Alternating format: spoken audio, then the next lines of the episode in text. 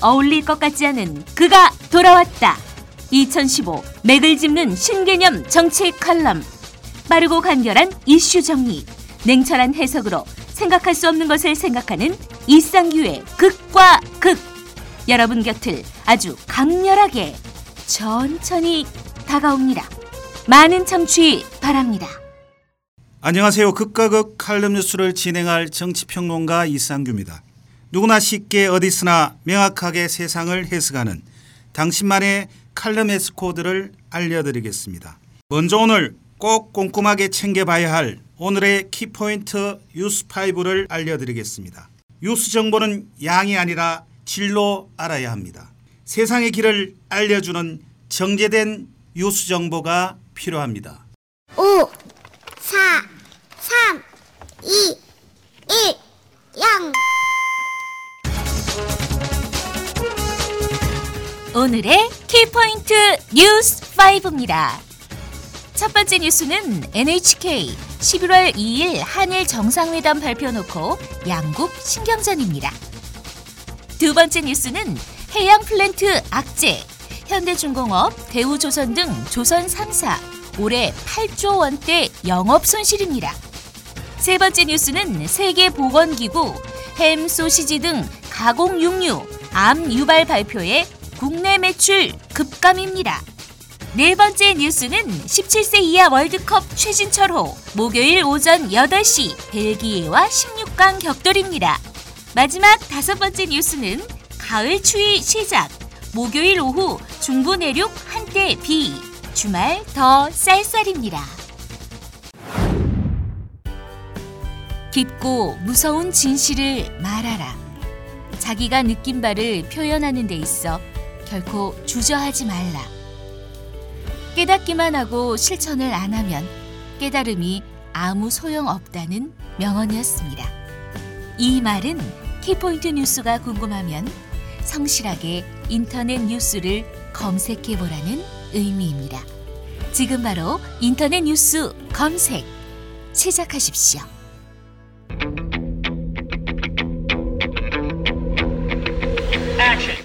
오늘의 극과 극 칼럼 뉴스의 주제는 교과서 국정화 티에프 운영 논란에 대해서 이야기하도록 하겠습니다.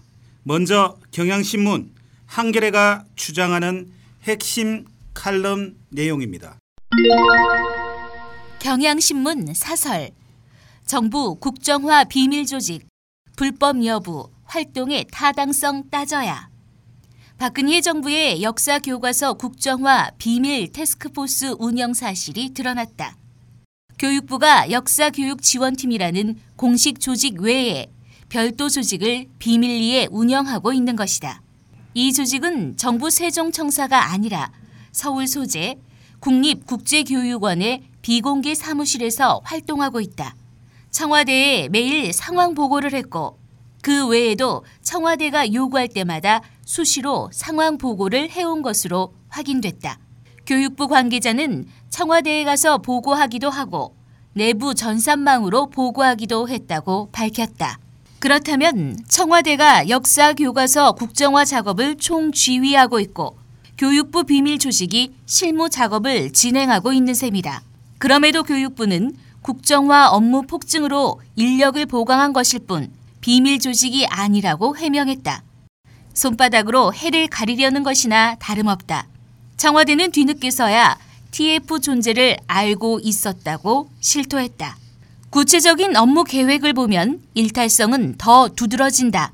이 조직 상황관리팀의 교원, 학부모, 시민단체 동향 파악 및 협력이나 홍보팀의 기획기사 언론 섭외, 기고 칼럼자 섭외, 패널 발굴 등은 정상 업무라기보다는 체계적인 여론 조작이라는 의심을 피할 수 없다. 교육부는 그러나 활동 내용에 대한 의문에는 구체적인 해명을 하지 않은 채 사실과 다르다고만 말하고 있다.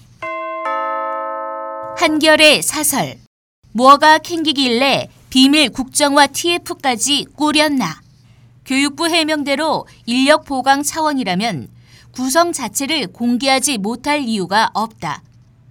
티에프 단장을 맡은 오석환 충북대 사무국장은 정식 발령이나 파견이 아닌 출장 형태로 팀에 합류했다고 한다. 티에프를 구성하더라도 최소한의 인사 절차는 따르는 게 정상인데 국정화 티에프는 그 기본을 어겼다. 티에프 사무실을 교육부가 있는 세종시가 아닌 서울의 국립국제교육원에 둔 점도 수상쩍다. 티에프의 존재를 알리고 싶지 않았던 의도가 역력하다. 티에프를 숨기려는 이유는 새정치연합이 입수한 티에프 운영계획과 업무 분장 문서를 통해 짐작해 볼 수 있다. 이제까지 청와대는 국정교과서 추진은 교육부가 알아서 하는 일이라고 말해왔다. 그러나 상황관리팀 업무로 비에이치 청와대 일일 점검회의 지원이란 항목이 문서에 적혀있다. 청와대가 직접 국정화 작업 추진을 챙겨왔다는 증거다. 그런데도 청와대는 국정교과서 추진의 주체임을 왜 자꾸 숨기려 하는지 참으로 해괴하다. 지난주엔 김정배 국사편찬위원장이 국정교과서 지필진을 공개하지 않을 수도 있다고 말한 적이 있다. 도둑이 제발 저린다는 식으로 정당하지 못한 일을 추진하려니 자꾸 뒤로 숨기려는 게 아닌가 싶다. 또 다른 반대쪽인 중앙일보, 동아일보가 주장하는 핵심 칼럼 내용입니다. 중앙일보 사설 교육부, 교과서 국정화 티에프 투명하게 밝혀야. 국립국제교육원 건물 앞에서 벌어진 야당과 보수단체 회원 간 공방은 한국사 교과서 국정화 논쟁이 우려했던 대로 정치투쟁으로 변질하고 있음을 보여준 사례다.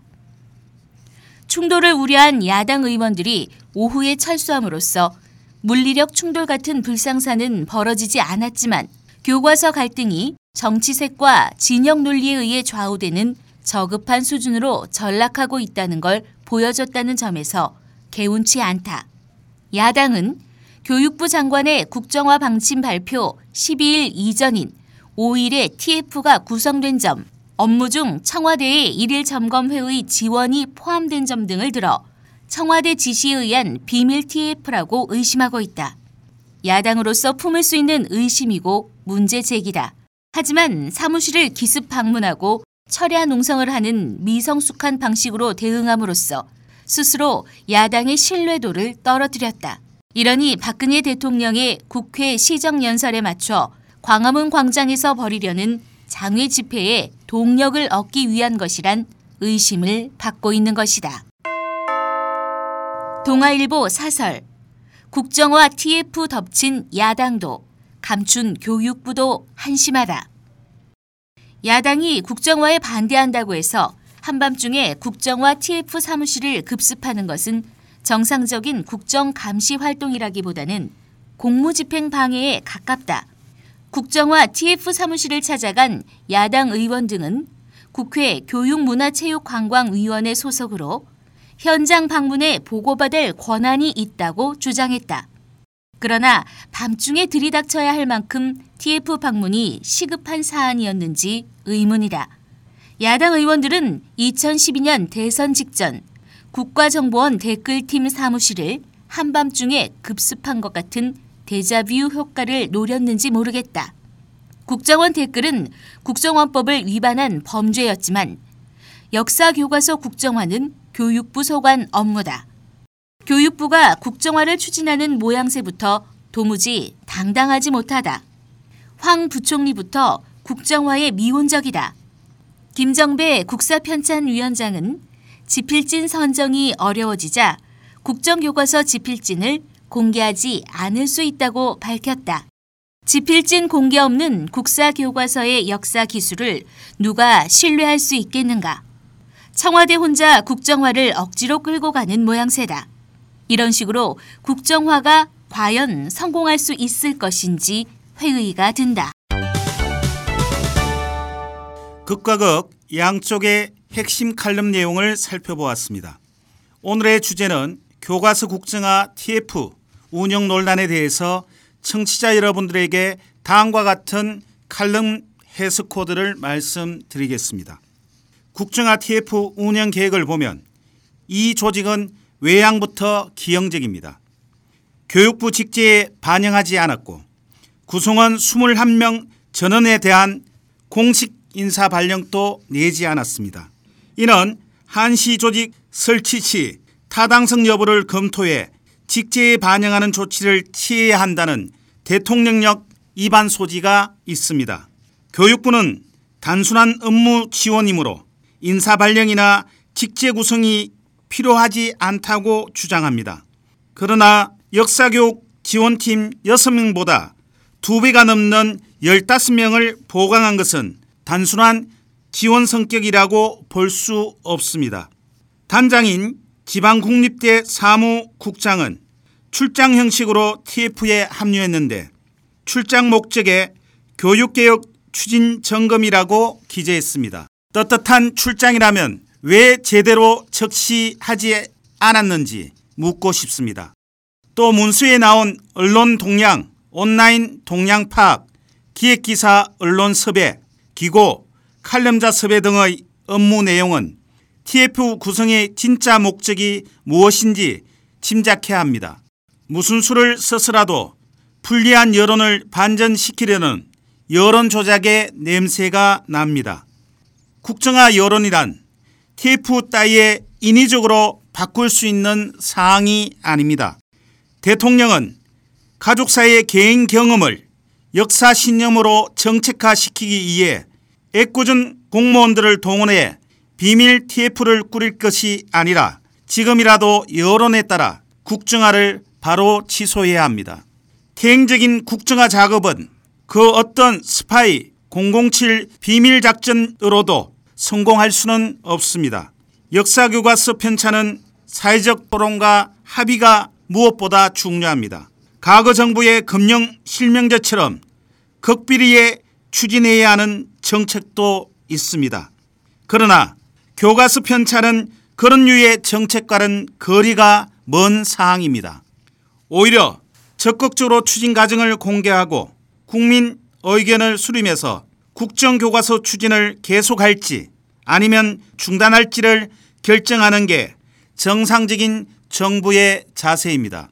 투명하지 못한 일처리로 하를 키운 교육부의 책임도 큽니다. 특히 황우여 교육부 장관의 해명은 위증 논란으로 비화될 가능성이 커졌습니다. 황 장관은 지난 팔 일 국정감사 때 국정 혹은 금정으로 결정된 바가 없다고 말했지만 그때 이미 교육부가 국정화를 위한 티에프팀을 가동하고 있었다는 의혹이 제기되고 있습니다. 교육부는 국감에 대비하기 위한 정상 조직이었다고 설명했지만 의혹을 가라앉히지 못하고 있습니다.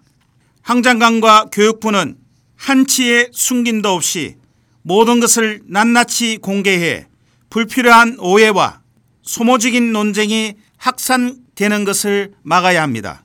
역사 교과서 국정화는 옳고 그름을 떠나 보수 진보가 극명하게 대립하고 있는 민감한 사안입니다. 이럴수록 절차가 투명하고 모든 과정이 공개되어야 국정화의 정당성을 확보할 수 있습니다.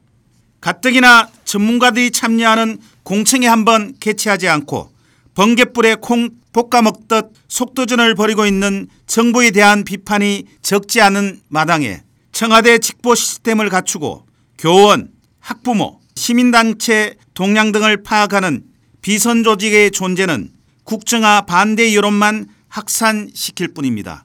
청와대가 일일 보고를 받아야 할 만큼 역사 교과서 국정화 문제가 중요합니까? 지금은 민생 경제를 살려야 합니다. 다른 국정 현안보다 우선하는 브레이크홀이 되어서는 안 됩니다. 대통령이 결자 해지해야 합니다. 국정화 문제보다 민생 문제가 더 중요합니다. 국정화는 철회되어야 합니다. 오늘은 교과서 국정화 티에프 운영 논란에 대해서 이야기했습니다. 박 대통령은 국가 예산안 시정연설에서 국정화는 우리 아이들이 우리 역사를 올바르게 인식하고 대한민국 국민으로서 자긍심을 갖고 자라도록 하기 위한 것이라고 주장했습니다. 역사를 바로잡는 것은 정쟁의 대상이 될 수 없고 되어서도 안 되는 것이라고 또한 이야기했습니다. 이것은 국정화에 반대하는 역사학계와 교육현장, 시민과 야당에 대해 선전포고를 한 셈입니다. 국정교과서 강행은 교육의 자주성, 전문성, 정치적 중립성을 보장하는 헌법 정신을 훼손하는 행위입니다. 권력의 마음대로 개인 가정사를 우리나라의 역사로 쓰겠다는 비정상적인 통치 행위입니다. 학정 고시까지는 시간이 남아 있습니다. 우리는 살면서 실수를 하고 삽니다. 그러나 국가 지도자의 역사적 실수는 국가적 재앙입니다. 잘못을 인정하고 처리하는 대통령의 진정한 용기가 필요한 시점입니다. 이상으로 이상규의 극과 극 칼럼 뉴스를 마치도록 하겠습니다. 저는 다음 주 토요일 자정에 다시 찾아뵙겠습니다. 당신이 세상의 희망입니다. 감사합니다. 감사합니다.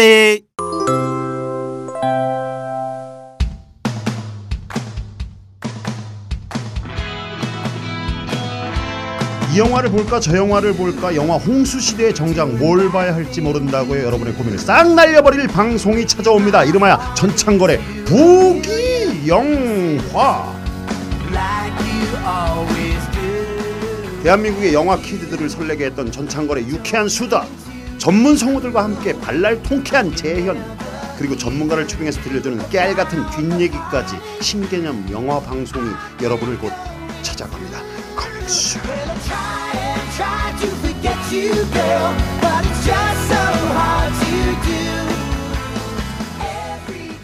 사람과 사람을 연결하는 공감 미디어 스마트 미디어 N입니다. 방황하고 좌절하는 디지털 컨텐츠 전사들이여, 더 나에게 오라. 내가 그대들을 널리 알려주리라.